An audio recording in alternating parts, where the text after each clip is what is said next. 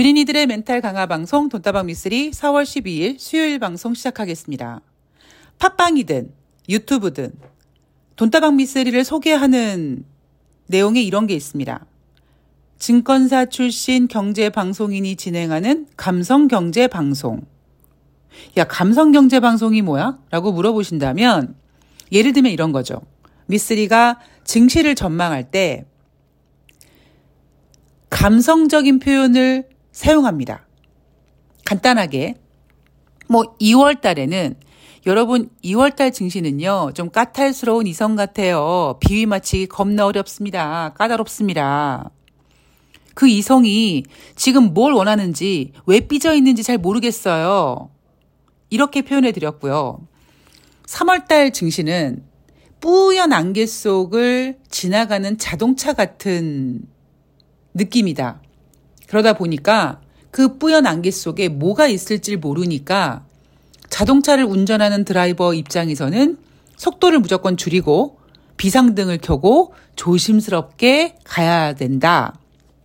자, 그리고 4월 달에는 제가 계절에 맞지 않는 겨울 냄새라는 표현을 해드렸습니다. 겨울 냄새라는 단어는 맛있는 녀석들에서 개그맨 김준현 씨가 사용한 단어인데 겨울에 바람이 많이 불겠죠.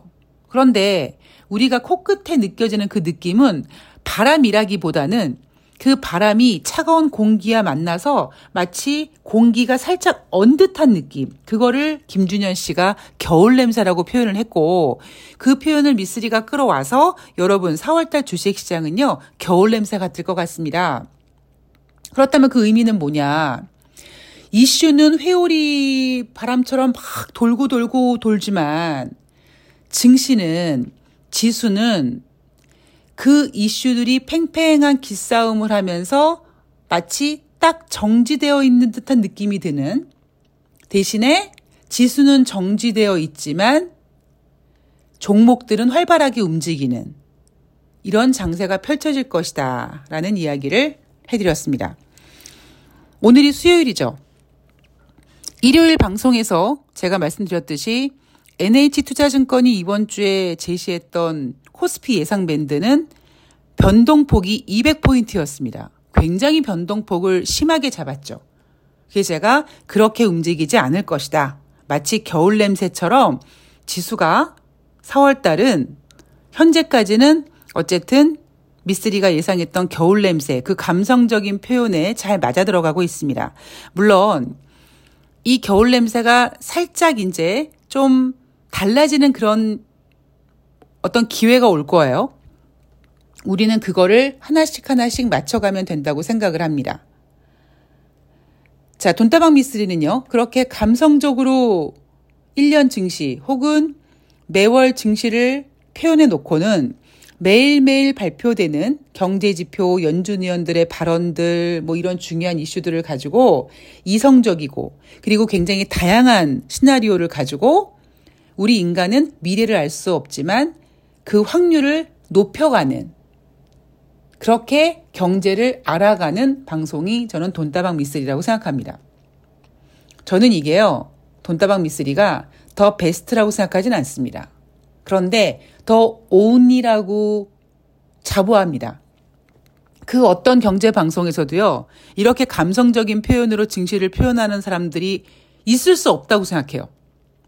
그러니까 저는 원래 사실 이쪽이랑은 낫지 않는 사람이란 말이에요. 그러니까 저는 예전부터 글 쓰는 거 좋아했고 경영학을 공부했지만 카피라이터가 되고 싶었던 사람인데 어찌어찌 하다가 소녀 가장이어서 연봉 많이 주는 증권사 취직하려고 하다 보니까 그렇게 저랑 맞지 않는 이 주식 시장을 어찌어찌 그래 이게 내 팔짱가 보다 생각하고 받아들이고 뭔가 그 안 맞는 부분 속에서 제 어떤 방법을 터득해 가는 예, 그런 과정들이 있었던 것 같아요. 시간이 지나가 보니까 그런 생각이 좀 듭니다.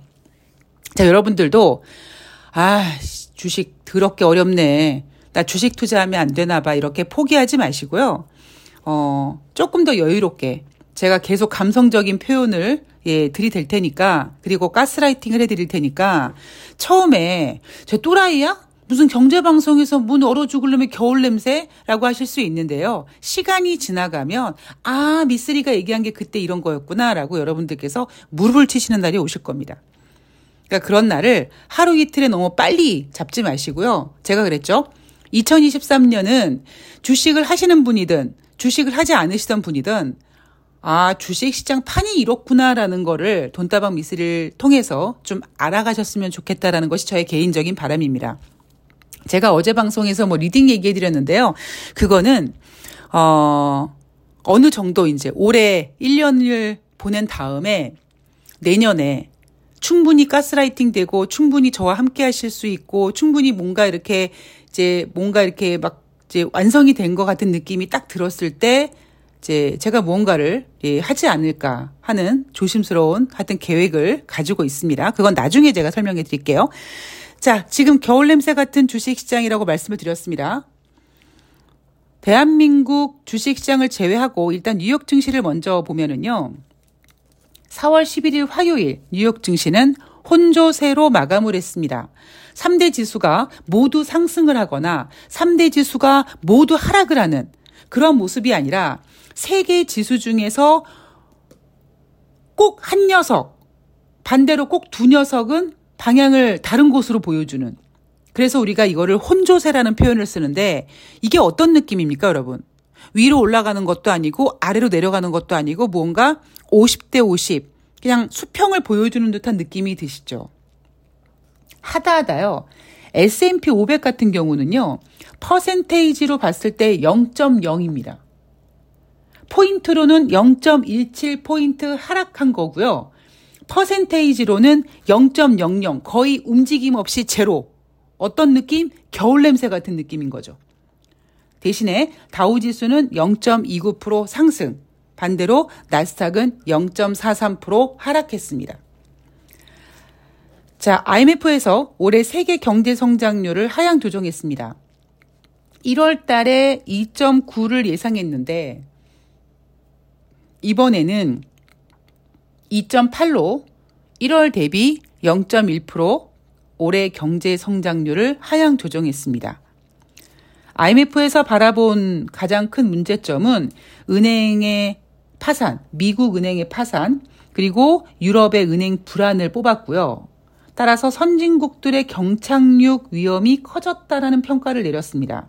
미국의 은행 파산, 실리콘밸리 뱅크 사태로부터 시작된 중소형 은행주들의 파산 문제가 유럽으로 넘어와서 크레딧 스위스라든가 우리가 은행 유동성 위기 막판에 확인했던 게 도이치방크의 위기였죠. 유럽까지 퍼지는 그런 분위기. 그래서 IMF에서는 선진국들의 경착륙 위험이 커졌다라고 평가를 하면서 글로벌 경제 성장률을 하향 조정했는데요. 선진국들이 경착륙 위험이 있으면요. 신흥국들은요. 작살납니다. 예. 자, 어쨌든 IMF에서 올해 세계 경제 성장률을 하향 조정했다. 자, 그런데 이날 국제 유가는요. 다시 상승해서 80달러 위로 올라갔습니다. 아, 미쓰리 뭐야, 개, 세계 경제 성장률 뭐 하향 조정하면 국제 유가가 가장 먼저 반응한다며 보시라고요. 제가 그랬죠. 국제 유가 100달러 못 간다고요. 경제는요. 흐름이지. 하루하루가 포인트가 중요한 게 아니에요. 자, 어쨌든 국제 유가 이야기는 나중에 다시 한번 제가 체크해 드리도록 하겠습니다. 저는 이미 저는 이미 머릿속에 경제 지표들을 그려놓고 뭐 길게는 14개월 표현하는데 뭐 14개월까지는 너무 좀 너무 길게 보니까 최소한 한 작년 연말부터 미국은 경기 둔화에 접어들었다라고 보고 있습니다. 그리고 지금은 뭐냐? 지금은 경기 둔화에서 경기 침체로 꼴까닥 넘어가느냐 마냐 그 지금 위치에 있는 겁니다. 자, 연준 의원들의 발언을 볼게요.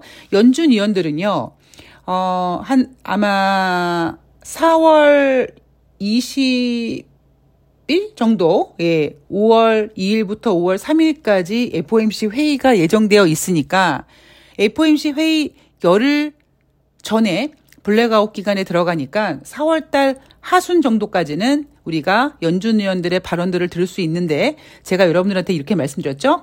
연준 의원들은 그냥 금리 인상 뭐 할 수도 있고 무조건 이제 인플레이션 잡아야 된다. 뭐 이런 얘기를 계속 할 거다. 너무 크게 의미 두지 말라고 말씀을 드렸습니다. 이날 같은 경우에는 뉴욕 연방은행 총재가 미국 경제 매우 잘 성장하고 있다. 올해도 성장할 것이다. 이런 개소리를 남발하고 있고요. 따라서 추가 금리 인상 가능성을 시사했다라고 하고요. 반대로 시카고 연방은행 총재는 신용 여건이 더 긴축될 가능성을 주목해서 추가 금리 인상에 신중해야 한다라고 하고 있습니다. 자, 여러분 제가 4월 달은요. 겨울 냄새, 겨울 냄새. 그러니까 여러분들이 5월 달이 지나고 6월 달이 지나고 7월 달이 지나고 연말에 가서 아유 미쓰리가 그때 4월 달에 뭐 증시가 겨울 냄새라고 했어. 그것만 머릿속에 딱 제가 남겨 드릴게요. 지금은 제가 잠시 전에 말씀드렸듯이 미국은 경기 둔화입니다. 그런데 그들은 절대 인정하지 않아요. 이미 모든 경제 지표는요. 기준선, 경기 위축 기준선인 걸 다 깼습니다. 그런데 그들은 지금이 경기 둔화라고 인정하지 않습니다. 그리고 전문가들은 경제 지표의 흐름을 무시하고 오직 고용 지표를 보면서 고용 지표가 좋으니까 미국이 경제가 좋을 거고 경제가 좋으니까 연준이 계속 금리 인상을 할 거라는 쪽만 바라보고 있는 거죠. 당장 오늘 아침에요. MBC 뉴스에서 신영증권을 연결해 가지고 이날 뉴욕 증시 마감 현황을 듣는데 거기에서 뉴욕 증시를 브리핑하는 그 여성분이 뭐라고 얘기하냐면 은행권의 위기가 완화되자 시장은 다시 인플레이션에 집중하고 있다고 합니다. 아니라고요. 지금 인플레이션이 중요하지 않다고요. 지금은 뭐가 중요합니까? 경기 둔화에서 침체로 넘어가는지가 두려, 어, 중요한 겁니다. 제가 왜 자꾸 겨울 냄새라는 거를 말씀드리냐면 겨울 냄새가 주는 그 의미는요. 팽팽한 그 멈춘 듯한 느낌. 그 멈춤이 주는 게 뭐냐면 우리가 줄다리기를 할 때 왼쪽 오른쪽 힘이 똑같아서 힘의 균형이 똑같아서 그 줄이 어느 쪽에도 치우치지 않고 양쪽에서는 열심히 영차 영차하고 끌어 잡아 당기고 있는데 그 줄은 전혀 움직이지 않고 가만히 있는 그런 느낌이거든요. 당장 지금 경제 상황을 보고 뉴욕 연방은행 총재는 금리를 인상해야 된다고 얘기하고 있고 시카고 연방은행 총재는 추가 금리 인상을 신중해야 된다고 생각하고 있습니다. 이게 뭐예요? 그만큼 지금 현존하고 있는 모든 경제 이슈가요. 확실하게 그렇다라고 얘기할 수 없도록 팽팽하게 지금 있는 겁니다. 이제 거기서 어떤 녀석은 50에서 점점점 힘이 빠져가지고 이슈로서 이제 명을 다할 거고요. 그게 인플레이션이 되겠죠. 그리고 다른 쪽에서 50을 가지고 있는 경기 침체라는 녀석은 이제 점점 점점 힘을 키울 가능성이 큽니다. 자, 대신에 아직까지는 뭐 경기 침체가 되니까 뭐 증시가 폭락하고 이런 분위기가 아니에요. 자, 다시 여러분 가스라이팅. 4월 달은 겨울 냄새입니다. 겨울 냄새라는 것은 뭔가 멈춰 있는 듯한 느낌, 멈춘 듯한 느낌이 드는 이유는 그 이슈들의 기운이 팽팽하게 똑같이 힘의 균형을 보여주고 있기 때문이다. 4월 7일 날 고용지표가 발표가 됐습니다. 2월 달보다 부진했지만 그래도 비농업자 고용자 지수 20만 명을 넘었기 때문에 그리고 실업률은 0.1% 둔화됐기 때문에 미국 고용이 좋으니까 연준이 계속 금리를 인상할지도 모르겠다라는 이슈가 있죠. 저에게는 진짜 의미 없는 이슈입니다. 그러나 뭐 있다고 해요. 전문가들은. 자, 그렇다면 고용지표가 좋다고 하니까 고용지표가 좋아서 연준이 금리 인상을 또 인상하면 어떻게 금리 인상을 또 하면 어떻게 이런 걱정이 있는데 이제 오늘 밤에 4월 10일 뉴욕 증시에서 3월달 소비자 물가 지표가 발표가 됩니다. 저는 이거 꽤 둔화됐을 거라고 봐요. 그러면 뉴욕 증시가 어떤 짓을 하겠습니까? 금리 인상을 또 할 거라고 생각을 했는데, 어, 인플레이션이 눈에 띄게 둔화가 됐네? 그러면 이제 더 이상 연준이 금리를 인상하지 않겠네? 라고 생각하고 뉴욕 증시를 상승시키려고 하겠죠. 이 가정은 예상보다 정말 잘 나왔을 때, 혹은 뭐 예상만큼 나왔을 때, 그런데 지금 시장에서 보고 있는 예상치는요, 2월에는 0.4% 소비자 물가 지수가 상승했는데 3월에는 0.2%만 상승했을 것 같더라. 확실히 전월 대비도 둔화된 모습이고 전년 대비로도 우리가 지난달에 6.0%라는 수치가 머릿속에 각인되어 있는데 0.9% 둔화돼서 5.1% 정도만 나오지 않겠는가. 0.9% 둔화됐으면요. 지금 제 머릿속에 그려져 있는 경제 지표로 인플레이션 둔화폭 중에 가장 큰 폭의 둔화를 보여주는 겁니다. 그러면 만약에 예상대로 5.1% 둔화됐다. 그러면 연준이 여러분, 어이구, 둔화됐네. 금리 인상 멈추겠습니까? 할까요? 아니라고요. 그들은 여전히 인플레이션 2%를 보면서 계속 지켜보겠다라는 식으로 여운을 남겨놓을 겁니다. 그런데 시장은 지금 일단은 소비자 물가 지수가 5.1 정도만 나오면 둔화폭이 0.9니까 연준이 금리를 동결하지 않을까라는 기대를 갖고 있다 보니까 5.1 정도만 나오면 증시가 상승할 수 있고요. 인간이니까 제가 시나리오 써드리는 거예요. 그런데 또 하나 이런 게 있죠. 아니, 우리가 알고, 알고 있는 재료는 이미 뭐 호재든 악재든 그닥 그렇게 의미가 없어. 그냥 예상치에 부합했네. 그러면 5.1% 정도 둔화돼도 연준이 뭐 금리 인상 포기하겠어. 아직 2% 남았는데? 라면서 오히려 뉴욕 증시가 뭐 예를 들면 상승했다가 다시 하락할 수 있고요. 만약에 5.1% 보다 더 많이 나오면, 즉 상승폭이 덜 둔화됐다면, 아이고, 아직 갈 길이 멀었네. 라고 하면서 뉴욕 증시는 실망감 때문에 하락할 수 있습니다. 제가 왜 이런 시나리오를 써드리냐? 우리가 선택할 수 있는 방법은요, 이런 거밖에 없어요. 뭐 할 거예요? 제가 여러분들한테, 여러분, 뭐 5.1이 될지어다 이거는 이건 사기꾼이라고 생각하고요. 단지 저는 3월 달에 금융권의 위기가 있다 보니까 그 금융권의 위기가 자연스럽게 유동성 버블을 좀 많이 꺼지게 했기 때문에 둔화폭이 좀 크지 않을까라고는 생각하고 있습니다. 자, 그러면 어쨌든 고용지표 잘 나와서 연준이 금리 인상할 거라는 부담감이 있었었는데 소비자 물가 지표가 잡혀서 연준이 금리 인상을 덜 할 수도 있다. 만약에 증시가 올라간다면 계속 갈 수 있느냐. 이 부분에 대해서는 저는 퀘스천 마크라는 겁니다. 왜냐? 어제 말씀드렸지만 어닝 시즌이 개판이에요. 그죠? 그리고 경기 침체라는 녀석이 있고요.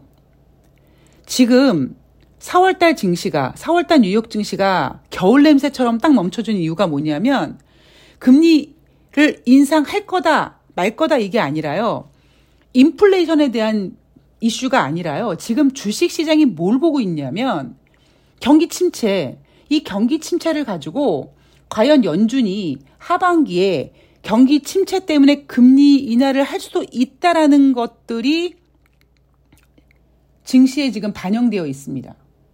그래서 증시가 크게 빠지지도 않고 크게 상승하지도 않고 이렇게 멈춰 있는 거예요. 자, 다시 정리해 드리면 아까 신영증권에서 은행권 위기가 완화돼서 시장은 다시 인플레이션으로 집중하고 있다고 하지만 아니라고요. 인플레이션이 중요한 게 아니라 인플레이션을 잡기 위해서 연준이 금리 인상을 하냐, 동결하냐 이게 포인트가 아니라 경기 침체라는 녀석을 두고 앞으로 혹시 연준이 경기 침체 때문에 금리를 인하할 수도 있지 않을까라는 것이 증시에 지금 받쳐져 있는 겁니다. 무슨 의미인지 아시겠죠? 자, 여러분들이 앞으로 주식을 하실 때요. 저는 주식하는 사람들이 가장 갖춰야 될 기본적인 능력은 미래 지향적이어야 됩니다. 그게 본인 스스로 희망 고문, 그래, 내가 주식을 사면 오를 거야 라는 단순한 희망 고문의 미래가 아니라 내가 바라보고 있는 게 아니라요. 과연 주식 시장이 지금 뭘 바라보고 있을까? 주식 시장의 마음에서 이슈를 계속 들여다보고 handling 해야 되는 거예요. 근데 주식은 미래 지향적입니다. 지금 주식은요, 결코 인플레이션 뭐 더 잡기 위해서 금리를 인상하고 어쩌고 이거 out of 안중이에요. 지금 뉴욕 증시가 저렇게 견조한 이유, 실적이 엉망진창이라고 하고 경기 침체 지금 여기저기서 신호 나오고 있고 하는데도 불구하고 미국 증시가 저렇게 견고한 이유. 그래서 미쓰리가 미국 주식 시장을 지금 크게 뺄 생각이 없어요라고 자신 있게 이야기하는 이유가 이미 주식 시장은 경기 침체라는 재료를 두고 올해 하반기에 경기 침체 때문에 금리를 인하할 수도 있지 않을까라는 그 기대를 먼저 땡겨서 지금 주식 시장에 반영하고 있는 겁니다. 아셨죠? 오늘 방송이 굉장히 간단하고 쉬운 것 같으면서도 좀 이해가 어려우실 수 있어요. 만약에 이해가 어려우시면 아, 나 이런 거, 아, 이런 거 물어봐도 되나? 하고, 예, 그러지 마세요. 다 모르는 거나 마찬가지예요. 그러니까, 아, 오늘 방송 조금 이해가 안 간다라고 하시면, 어떤 부분이 좀 이해가 안 가셨는지 댓글 달아주시면, 제가, 제가 내일 방송에서 다시 설명해 드리도록 하겠습니다. 크게 달라진 거 없어요, 여러분. 뉴욕 증시는 크게 뺄 생각이 없고요. 대한민국은 신흥국이고요. 지금 대한민국이 미쳐 날뛰는 이유는 삼성전자의 감산 때문인데 그 삼성전자의 감산으로 인해서 증권사들이 삼성전자 목표가를 상향 조정하고 있지만 개풀 뜯어먹는 소리고요. 다시 주식시장은 이제 냉정을 찾고 종목 장세로 진행이 됩니다. 예, 그게 조금 더 이어질 거고요. 어쩌면 오늘 밤에 발표되는 소비자 물가 지표에 관련돼서 아마 조금 뉴욕 증시가 겨울 냄새를 깨고 뭐 위든 아래도 움직일 거예요. 예, 그러나 그건 다시 이제 겨울 냄새로 방향을 잡아갈 겁니다. 여하튼 위든 아래든 어쨌든 전 개인적으로 뉴욕 증시가 위로 갈 수 있을 왜냐하면 둔화폭이 일단 좀 클 거라고 생각하니까 위로 갈 가능성을 조금 더 높게 보고 있습니다. 그러나 어 그래? 그럼 뉴욕 증시가 상승한다는 얘기야? 유후 흥분할 때가 아니라고요, 여러분. 예. 흥분 금지입니다. 오늘 매매 잘 하시고요. 네, 저는 내일 방송에서 추가적으로 경제 흐름 이야기 조금 더 덧붙여서 이해해 드릴 수 있도록 노력하겠습니다. 전 내일 방송에서 뵐게요. 고맙습니다.